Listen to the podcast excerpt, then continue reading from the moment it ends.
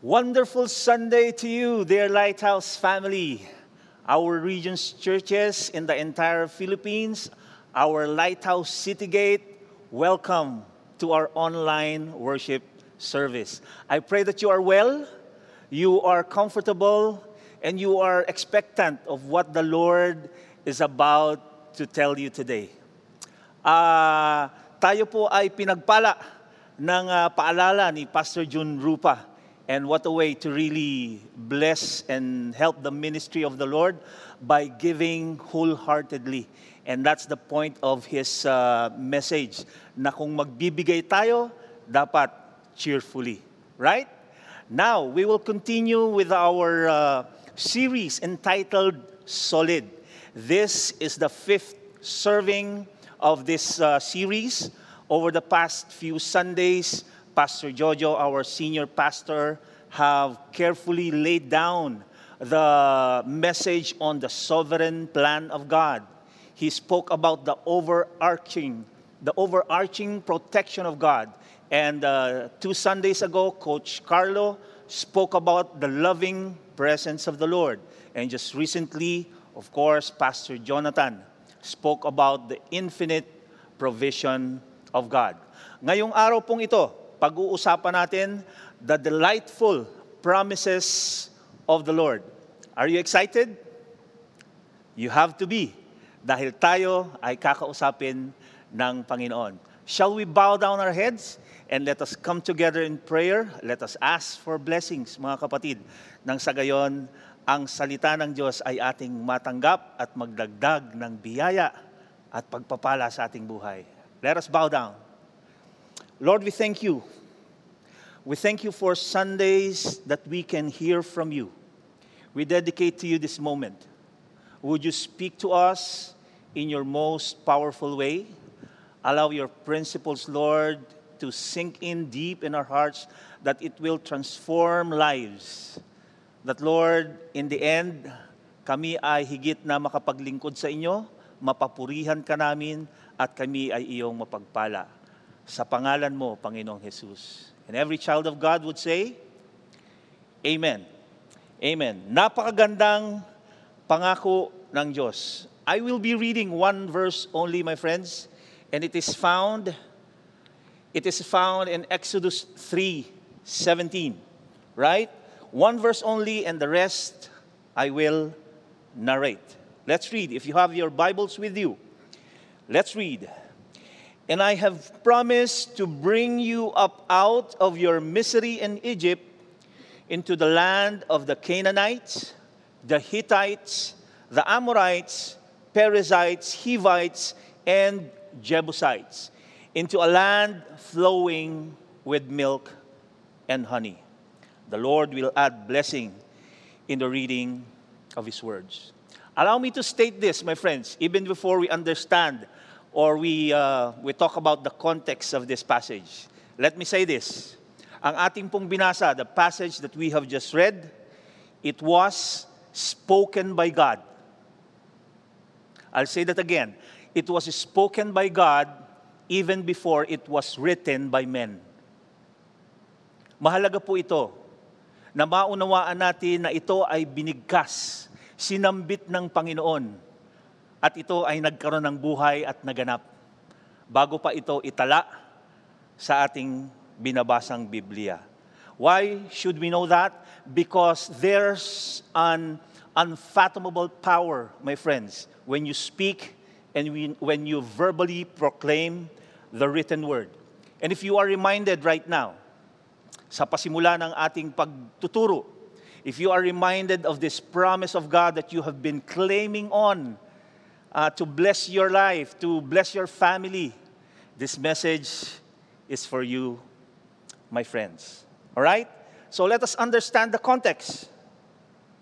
I have promised to bring you up out of your misery into a land flowing with milk and honey. The promise was first made to Abraham in Genesis 15 18 to 21. It was recorded in the scripture that Abraham was residing uh, in a place called Hebron, in a place called uh, uh, oak of Mamre. And then one day, while the sun was uh, setting down and uh, darkness had fallen, all of a sudden may lumabas pong fire pot. Isang pakuluan na merong usok. Alright? And then beside it, there was a blazing torch. And it was moving back and forth. So, I'd like you to understand that na merong apoy. Merong apoy na kumuha ng atensyon ni Abraham. And then, he heard God spoke to him. Dito, unang ipinangako ng Diyos that the covenant of God for Abraham is that He will give a land to Abraham and to his descendants. Later on, it was confirmed to his son Isaac and then to his son Jacob. Even Joseph the dreamer, during his last days, one of the sons of Jacob, right? The same promise was reestablished unto him.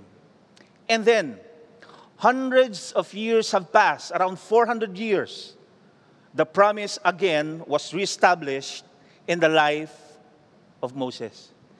And here's an interesting part, my friends. Even the slavery of Israel in the hands of the Egyptians was prophesied in the life of Abraham. Let us go ahead and read from Exodus 2. God heard the groanings of his people and he remembered his covenant with Abraham with Isaac and with Jacob. So God looked on the Israelites and was concerned about them. Okay? After 400 years, the promise was reestablished again for the very first time in the life of Moses. You know, the life of Moses can be, can be divided into three 40 years, three sets of 40 years. The first 40 it was spent as a prince, all right? As in the, in the Pharaoh's court, prinsipe siya doon. The next 40, it was spent as a, uh, as a lowly shepherd in, in Midian. And then the third 40, it was when he led the Israelites out of slavery in Egypt, right? But take note, he wasn't able to reach the land flowing with milk and honey. He stayed in the wilderness. So, when, when, this, when the passage that we have just read happened, the context was Mo- Moses was 80 years old. Okay? 80 years old when the, when the burning bush happened. It was in that burning bush experience that God's promise was re-established. I'd like us to understand the situation of Moses, mga kapatid, dahil napakahalaga po nito. Even before we look at the delightful promises, that's our topic, right? But we have to understand the context of Moses. When this happened, Moses was tending the flock of his father in law, Jethro. He was in the wilderness, and he was in the mountain of God, 80 years old, 40 years as a shepherd. Shepherd of a flock that was not even his own. Hindi po kanya yon sa kanyang father-in-law. And in that particular day, he went out of his place, okay, daladala niya ang kanyang tupa sa kaparangan, and it was a regular day for him. And every day for the, for the last 40 years, yun ang kanyang trabaho. Imagine that. I'd like you to think about that because it was his role to take care of the flock. At ginawa na yon for the last 40 years. Hindi po madali ang pinagdadaanan ni Moses dito. And he chose to be there. Kasama ng kanyang mga tupa. He would not dare choose to go back to Egypt and reclaim his princehood. Why? Because previous chapter would say that he killed he killed an Egyptian and he was wanted for murder. Kaya kung titingnan po natin ang kanyang kalagayan, para siyang nagtago, para siyang lumayo sa kanyang napakagandang, uh, you know, tahanan. Just stay in a far, far away place and be a shepherd. It doesn't matter now. For, for, for Moses, he already accepted it. Tanggap na niya. It doesn't matter if, if I was saved from the Nile River during my, you know, nung maliit pa siya. Miraculously, he was saved from the Nile River. It doesn't matter when uh, he was raised as a prince. It doesn't matter anymore kung maganda ang kanyang educational pedigree. You know, he dined with princes and kings. Yung kanyang, yung kanyang uh, you know, royalties na nakakasama during those times. He had this chariot with him probably. But it doesn't matter anymore. Why? Because he committed this one grievous sin. At tanggap na rin niya ang consequences nito. I'll stay like this for the rest of my life. Nung araw na yon, mga kapatid, walang plano si Moses na kausapin si Lord. Let us think about that. When he went out of his home, ang plano po niya magpastol ng kanyang mga tupa. But the Lord had a different agenda. And it forever changed the life of Moses. The Lord had a plan. And he knows the situation of Moses.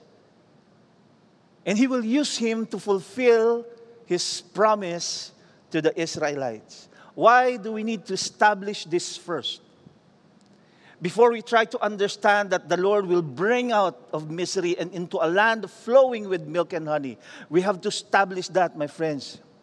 Why? Because some of us are listening here right now na maybe gumising ka ngayong umagang ito and you are, you know, this Sunday is just a routine Sunday for you and you woke up and you had your breakfast and you opened your internet and you tuned into Lighthouse, you know, oblivious of what the Lord uh, was about to do because it, it was just a routine Sunday for you and for the last few Sundays, naging routine mo na lang din yan. Pero kapatid, may plano ang Diyos. Maybe for the past few weeks, past few months in this pandemic situation, tanggap mo na the COVID and the quarantine. You know, you, are, you have accepted where we are right now. But the Lord is about to change our life. Amen? Why?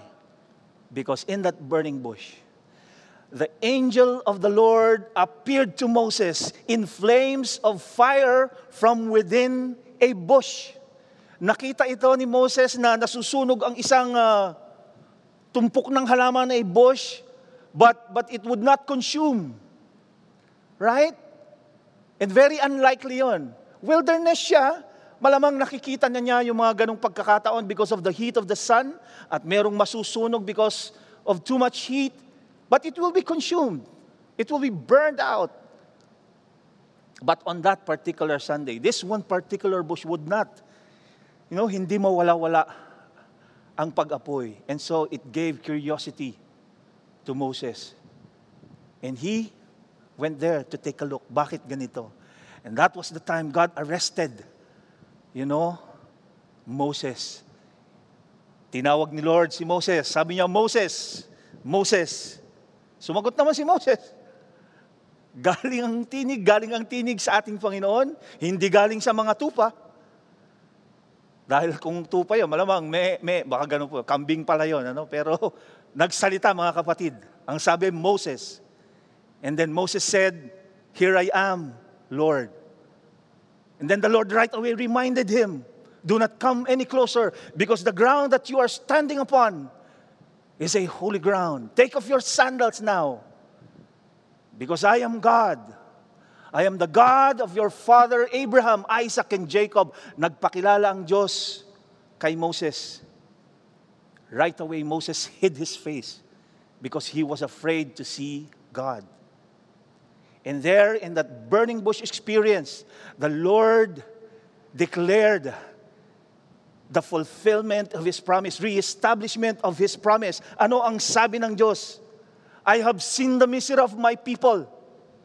Stagnant na sila, wala na silang, hindi na sila umaabante. They have already, they have been oppressed. They are being oppressed by the Egyptians. At nagdurugo ang puso ko ron, sabi ng Panginoon. I will use you to bring them out of that misery into a land that is flowing with milk and honey. Dito inilatag ng Diyos ang kanyang pangako kay Moses. Now, let me ask you, my friends, what do you think was the reaction of Moses? Wow, yes, Lord. Sure, Lord. Let me go get my stuff. Okay? And then, uh, let's, let's travel towards Egypt. Miss ko na rin ang Egypt eh. Do you think ganun ang uh, reaction ni Moses? Of course not. You know what? In the following verses, my friends, in the following verses, you can see, or from the discourse between God and Moses, you will see the hesitations of Moses. In fact, tinanggihan niya ng dalawang beses ang Panginoon sa tawag na ito. Ang dami niyang tanong. Maybe at the back of his mind, he was, he was thinking, hello, Egypt, wanted for murder here. Ba't ako pupunta ron? Okay na ako rito. 40 years na nga yung tinagal ko rito eh. Nakapagtago na ako. So, ang daming tanong ni Moses. Sino ang sasabihin kong nagpadala sa akin? Sino ako para pumunta sa Pharaoh? Sino ako para, Lord, utal ako. Hindi ako marunong magsalita. Ang dami niyang dahilan. And then later on, during the discourse, sabi ng sabi ng uh, sabi ni Moses, "Pardon your servant, Lord, but please send someone else." The Lord then burned in anger. That was the time when the Lord used the staff of Moses and showed him a miracle, a supernatural event that probably changed the mind of Moses. Kaibigan, later on, the Lord will tell Moses, you can now go back to Egypt. Why? Because those who were trying to kill you, they are all dead. So ibig sabihin, alam din pala ng Diyos ang tunay na issue ni Moses, right? So we need to understand the context of Moses as I have mentioned. Kasi po maari ilan po sa atin, you know, maybe some of us, if not most of us, we fail to see the beautiful promises of the Lord. Why? Because we are clouded by our issues sometimes, our personal issues. So kailangan pong maunawaan natin ang mga bagay na ito. Napakaganda ng pangako ng plano ng Diyos to bring you out of misery into a land that is flowing with milk and honey. Ngayong nakita natin ang kalagayan ni Moses, let us now answer this question. What makes the promises of God so delightful? We're still in the life of Moses, and number one is this it is always meant to bless us. Walang ibang ending ito, kapatid, kundi ang mapagpala ang mga anak ng Diyos. I have promised to bring you up out of your misery into a land that is flowing with milk and honey. A land that is flowing with milk and honey is not just a metaphor. So many people are, are using this as a, uh, as a symbol of prosperity and productivity and something that is delightful. Yes, pero nung binitawan po ito ng Panginoon, it was a literal promise. Huwag po tayong matali, kapatid, sa katuruan na sa langit na lang tayo mananagana. Oh no. The Lord can and is able to bless us even now. In fact, if you will check Numbers, right? The passage in Numbers 13 23, when Moses sent the spies, the 12 spies, including uh, Caleb and Joshua, right? Nung nakita nila ang promised land, when they reached the valley of Eshcol, they cut off a branch bearing a single cluster of grapes. Then two of them carried it on a pole between them along with some pomegranates and figs. Napakalaki ng isa, ng single cluster ng grapes. Hindi kayang kargahin ng isang tao. Imagine the, you know, the wonderful blessings that awaits them. In verse 27, they gave this Moses this account We went into the land to which you sent us, and it does flow with milk and honey. Here is its fruit. Let me show you this illustration, my friends.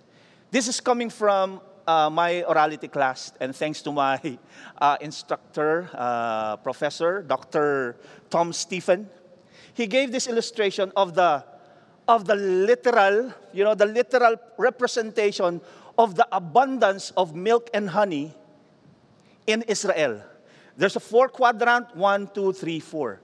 Yung one po, yan po yung pinaka, pinakamatabang lupa.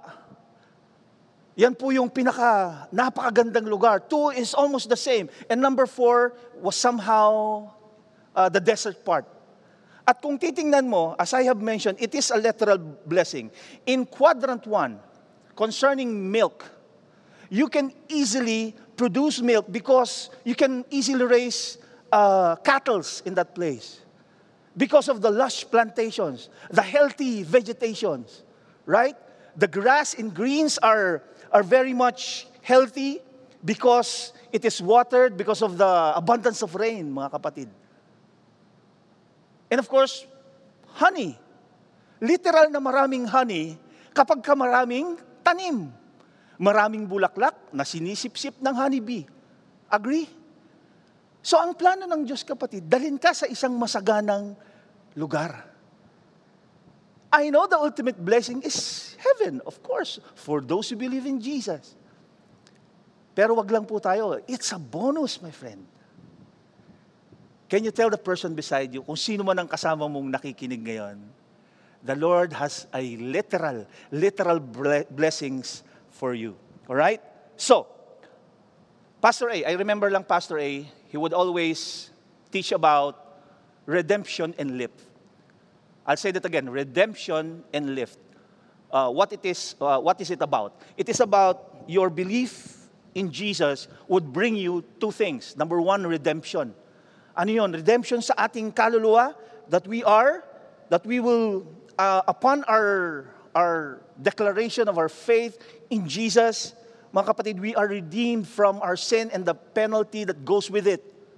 At tayo ay napapabilang sa kawan ng Diyos.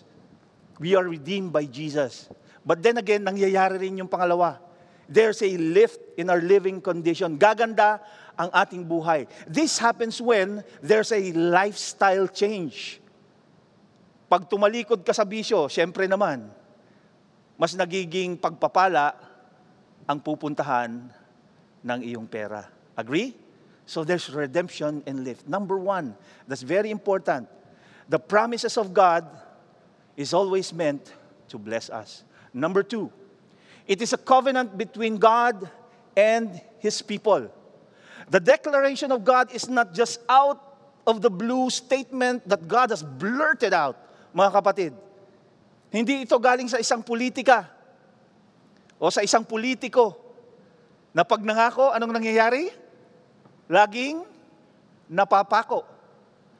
Hindi ito isang post sa Facebook that you need to, you know, you need to search for the source, look at the veracity of it, Why? Baka kasi baka fake news. Hindi po. The very promise is coming from the heart of God that so desires to bless His people. It is a covenant. It is not a contract. Ano po ba ang pagkakaiba nun? A contract is that in a contract, if one party does something in violation of the agreement, then the contract is considered broken magsusumpaan na sila, mag, magdedemandahan na, and then they, they will do everything in their power to, you know, uh, get back uh, to, to, the, to the other party kung sila ay naonse o sila ay naloko. Hindi po ba? But not, my friends, with our covenant keeping God. He will keep his end of the bargain. Despite and in spite of our frailty, my friends. Kasi po madalas, ang katotohanan, tayo po ang tumatalikod sa pagsunod sa ating Diyos. But God is a covenant-keeping God. Amen? Isn't that so delightful, my friends? Here's the truth. Hindi tatalikod si Lord sa kanyang mga pangako. In Exodus 33, verse 1 to 2, the Lord said to Moses, Leave this place, you and the people you brought up out of Egypt, and go up to the land I promised on oath to Abraham, Isaac, and Jacob, saying, I will give it to your descendants. I will send an angel before you and drive out the Canaanites, Amorites, Hittites, Perizzites, Hivites, and Jebusites. And then the Lord said, Go up to the land flowing with milk and honey, but I will not go with you because you are a stiff necked people, and I might destroy you on the way. Numerous times, my friends, in the story of Israel, that they would disobey the precepts of the Lord, and it would bring misery in their lives. Kaya naman minsan, na nadidiskaril ang Panginoon natin ay nasasaktan din during the golden calf, the manna incident in the wilderness. They grumbled. And that is the reason why, that was the reason why they have roamed around the wilderness for 40 years. You know, experts would say, if they have just followed the precepts of God, they would have entered Canaan in less than 40 days. All of them would be able to go to the land flowing with milk and honey, but because of their, you know, disobedience, bakit po nagkaganito? Because they did not honor the covenant keeping God. I feel pre, I, I feel uh, for those people who would pray uh, like this. Ang prayer po nila, Thank you Lord dahil kayo ay mabuti. And I say amen. Kayo ay mauin. And I say amen. But then they would pray na kahit nagkakasala po ako, binibless nyo pa rin ako. If you will analyze that prayer, talagang mauwain po talaga ang Diyos.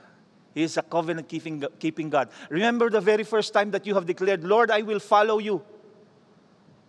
And then the Lord bestows His blessing upon you. And He blesses you even more. And then all of a sudden, ikaw, nineneglect mo yung role mo in that covenant relationship. To some, tumatalikod na sa pananampalataya. But the Lord is gracious. Sana mapalitan yung ganong klase ng panalangin that if we will just hold up to our end of the bargain, hold up to, the, to our promises upon the Lord at sundin natin siya, then our promises would be, Lord, thank you. Because you have blessed us and because we are living living in a life that is pleasing to you, then all the more ang blessing ng Diyos ay ipinagkakatiwala sa iyo. Amen? If we will just obey the precepts of God. Mari pong sabihin ng iba, eh pastor, mahirap kasi talagang sumunod sa Diyos. And that's why you have the Holy Spirit. Eh pastor, patuloy pa rin ako nagkakasala. Sana, man, sana naman, pakunti-kunti na lang. You sin less and less. Because we are destined to enjoy the very promises of God. As Pastor Jonathan mentioned last Sunday, ang biyaya ng Diyos ay hindi lang material, hindi lang pinansyal, hindi lang pisikal. The spiritual blessings of God is upon us whenever we obey His precepts. Amen? Kung tayo nagkasala, i-charge natin sa Panginoon because He provides purifications purification of our sins. I remember a story of this one little boy, an eight year old boy, who was praying for a bicycle, a bicicleta. He, he belonged to a, uh, a medium, you know, uh, a middle class family. And he was praying for a bicycle And then he would kneel down and close his eyes and then would say to the Lord, Lord, I want a bicycle. I want the one with a basket on the front wheel so that I could put my toys and then I will go to my friends and we will play together. Amen. After two days, hulaan nyo, may bisikleta? Wala. Okay? And then he would kneel down again. Lord, I want a bicycle. I want the, the blue one, Lord. And because, because blue is my favorite color. And please, Lord, put a bell on the handle of the bicycle so that my friends would hear me when I'm coming. Lord, please give me that bicycle. Amen. After two days, my bicycle, wala pa rin. You know what he did? He saw this little figurine of Mama Mary. Blessed Mary. Kinuha niya ito. And he went to, the, to their backyard. He did something at the back of the tree. And then pagkatapos niya, wala na siyang hawak.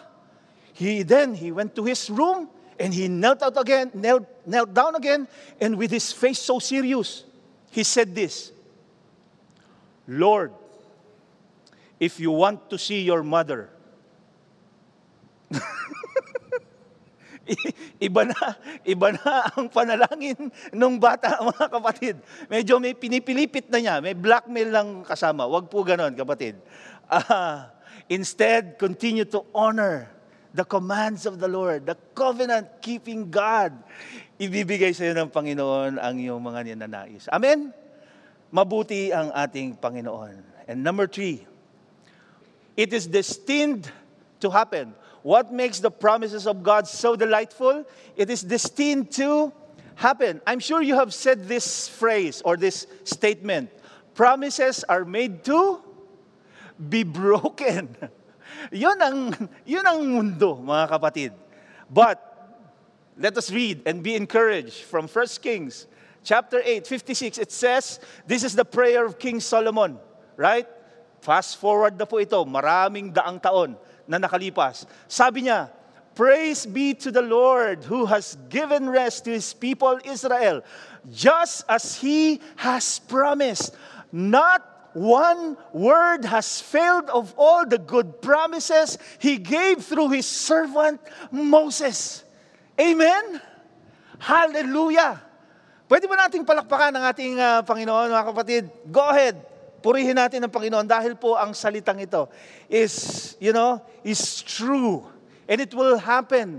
Just like the rain and the snow comes down from heaven. Kapatid, and does not go back to it, sabing ganun, without watering the earth, making it bud and flourish, giving food for the eater, and seed for the sower. Just like the words that will come out of my mouth, sabi ng Lord, it will not come back void but it will accomplish the very purpose for which I sent it. Hallelujah. Let me tell you about the personal testimony of me and my wife, Kathy. Around 18 years ago, uh, we, we felt the calling of the Lord to be pastors of Lighthouse. I-share ko lang po ito sa inyo, and I pray that you will be blessed. We knew that the calling was from God. And we knew that the best decision for us during that time was to really submit. Alam namin yon. But there was a challenge. Ang anak po namin noon ay apat na. So 18 years back, around 2002, apat na ang aming anak. And then after a few more years, nadagdagan pa ng isa. So lima po ang anak ni pastor. Right? So that's, that was a challenge And it was a challenge that we are delighted to, to face. Kasi may plano rin naman kami. Ano po ang plano namin? By the way, ang pangarap po namin, mapagtapos lang sila sa maayos at magandang universidad. So, we prayed. Ano po ang aming panalangin? That Lord would, would bless us with finances to, to uh, pay off the, their education, educational needs. Pero ang kalagayan po namin ay hindi uh, hindi ganoon kaganda. So one of the options was for me to go abroad. Particularly in Japan. I had the opportunity because I have siblings there, right? But the point is, mahirap mangyari yon na hindi ko tatalikuran ang panawagan ko bilang pagpapastor. So, cut the story short, we hold on to the promise of God. Jeremiah 29:11, very famous verse, would say, I will give you a future, a hope, and I will prosper you. Amen? So eventually we heeded to God, and He's called to be a pastor, called for me to be a pastor. Uh, yung ilang kaibigan ko po, I would hear them say, bro, that's dangerous, that's lack of planning. You know, uh, others would say that's even foolishness. Kasi nga naman, alam natin na hindi, uh, hindi madali ang pagpapastor. But for me, it was about, it was about the promises of God in my life. And the Lord indeed fulfilled His promise. Ano po ang naging tugon namin? We applied for scholarship, not for one of them, not for the two of them, but for all of our children. Whenever they would enter high school, mag-a-apply po kami, maghahanap kami ng scholarship. Now let me say this with humility and giving glory unto the, unto the Lord. To God be the glory, my friends, as He is the source of the blessing. My eldest son, JR, graduated as a scholar, cum laude, from De La Salle University, Taft Avenue, Manila. My second child, Leia, who is now married to Pastor Toto in Bacoor, graduated with almost two degrees, scholar ng bayan, UP Diliman. Yung pangatlo ko po, Ranran, full scholar, graduate of Maritime Engineering in Maritime Academy of Asia and the Pacific. He is now a, an officer in a tanker vessel, third engineer. My fourth, Andrea. Just recently, during the pandemic, papasok na po siya ng first year college. Kagagraduate lang niya ng grade 12, ng secondary, right? Ng senior high. We applied for a scholarship. She was granted full scholarship by Metrobank Foundation. She's now enrolled taking up nursing in Manila Titana, Titana College, uh, formerly Manila Doctors. And fifth, our youngest son, who is now a fourth year in high school. Mga kapatid, for four years now, he maintained uh, his academic scholarship. Graduating na rin po siya ng, uh, ng junior high, right? And he is now serving as the student council chairman in Paref Southridge, one of the top private secondary schools in the south of Metro. Again, to God be the glory, my friends, for He is faithful in fulfilling His promises to His children. Kaibigan, ito lamang po ang nais kong maihayag sa araw na ito. Hindi nagkukulang ang Panginoon. Hindi kailanman magkukulang ang Panginoon. If you are holding on to a promise from the Lord, I tell you this. Do not believe me, but believe the word of God. Not one word has failed of all the good promises He has given to Moses and to you, believers of Jesus. Sa totoo lang po, may bonus pa. Hindi pa po tapos. This is personal. It has been my dream to pursue graduate studies I told myself, kailangan ko po ito dahil kailangan kong maglingkod sa ating mga kapatid. And so by faith, last year I inquired at Asian, Asian Theological Seminary and I was planning to take up a master's in uh, Christian leadership, something. But again, the challenge was finances. And so we kept praying. Recently, during the pandemic situation again, I was given along with two other pastors here in Lighthouse. I was given full scholarship from Evangelia University. We will take up degree on uh, the master's degree on uh, divinity, masters of divinity. Kung sino po yung dalawang pastor, i-PM ko sa inyo po mamaya. Chat nyo na lang po ako. Right? But I would not uh, want to preempt them from declaring their own, you know, testimony of the goodness of God. When I last checked the cost of the program, my friends, it's a, it is a three-year program. The cost was 2.5 million. Purihin po ang Panginoon dahil tapat siya sa kanyang mga lingkod. What makes the promises of God so delightful? It is destined to happen. And lastly, as we now close, it is delightful, my friends, because it has been fulfilled in Christ. Second Corinthians, no matter how many promises God has made, they are yes in Christ. Can you declare that with me? They are yes in Christ. And so through him, the Amen is spoken by God, spoken by us to the glory of God. Jesus, my friends, is the ultimate fulfillment of God's promises. The ultimate destination of the believer is in heaven. Totoo po yan. First John, let me mention it uh, na lang, it's not on the PowerPoint. As for you, see that what you have heard from the beginning remains in you. If it does, you will also remain in the Son and in the Father. And this is what He promised to us eternal life. Life in the presence of God. Life in the new heaven, in the new earth is our destination. In Christ, my friends. So let us not be clouded by our present condition, by the present COVID situation, my friends. Yes, six months na siya. Pero huwag kang mawalan ng pag-asa, kapatid. Tumingin ka sa pangako ng Diyos. Amen? Look forward to what the Lord will do to bless you. Look forward to what the Lord is about to do. Ako po ay buong pusong naniniwala. If I will live for another 50 years, then praise the Lord. If I will live for another You know, 40 years, praise the Lord. But soon, when this is, the, the COVID pandemic is over, probably, dito po sa Lighthouse, mahilig tayong mag-banquet, di ba? Sana maka- maka-attend pa ako sa banquet na yan after 40 years. Pero kung wala na ako, malamang yung mga anak po natin ang a-attend dun sa banquet na yan. Na-miss nyo na po ba? But let me tell you this, as I end now this message.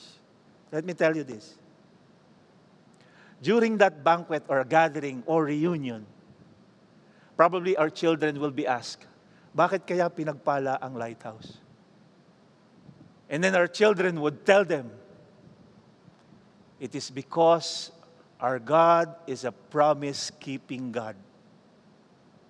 And there was a time, way back in 2020, 40 years ago, na ang mga magulang namin halos bumigay na because they have encountered this COVID 19 pandemic. And thousands of people have died. Some members, some friends have died because of it. But he, we held on to the promise of God because it is true and God is faithful. At sasabihin ng mga anak natin, kaya tayo pinagpapala. Kaya tayo nabubuhay ngayon dahil sa katapatan ng Diyos natuparin ang kanyang mga pangako, the delightful promises of God. Amen? Amen. How do I end a solid series like this? Napakahirap, kapatid. But let me review before, before we sing a song. What makes the promises of God so delightful. It is always meant to bless us. It is a covenant between God and His people. It is destined to happen. It has been fulfilled in Christ. But you know what? Ang katotohanan po ay ganito. The entire book of Exodus, as theologians would say, it is high, it is loaded with, you know, high Christology, parallelisms. Nakaturo po lahat kay Kristo ang mga bagay na ito. The sovereign plan of God is connected to Jesus Christ. He is the deliberate plan and the foreknowledge of God. That, that's why He was handed over to the religious leaders para mapako, para mamatay, pero mabubuhay ulit dahil magkakaroon ng kaligtasan sa kanyang pangalan. That's the sovereign plan of God. The overarching protection, my friends, it is God who prayed in John 17 that I have protected them in the name that you have given me. Right? The loving presence of God. Matthew 1 verse 3, it says, God will be with you and he will you will call him Emmanuel, the very presence of God. The infinite provision of the Lord. It is found in Hebrews 1 when the Lord said, I have appointed Jesus as the heir of all things, unto whom the universe was made. He is the infinite provision and the delightful promises of God, my friends no matter how many promises God has made, it is yes in Jesus Christ.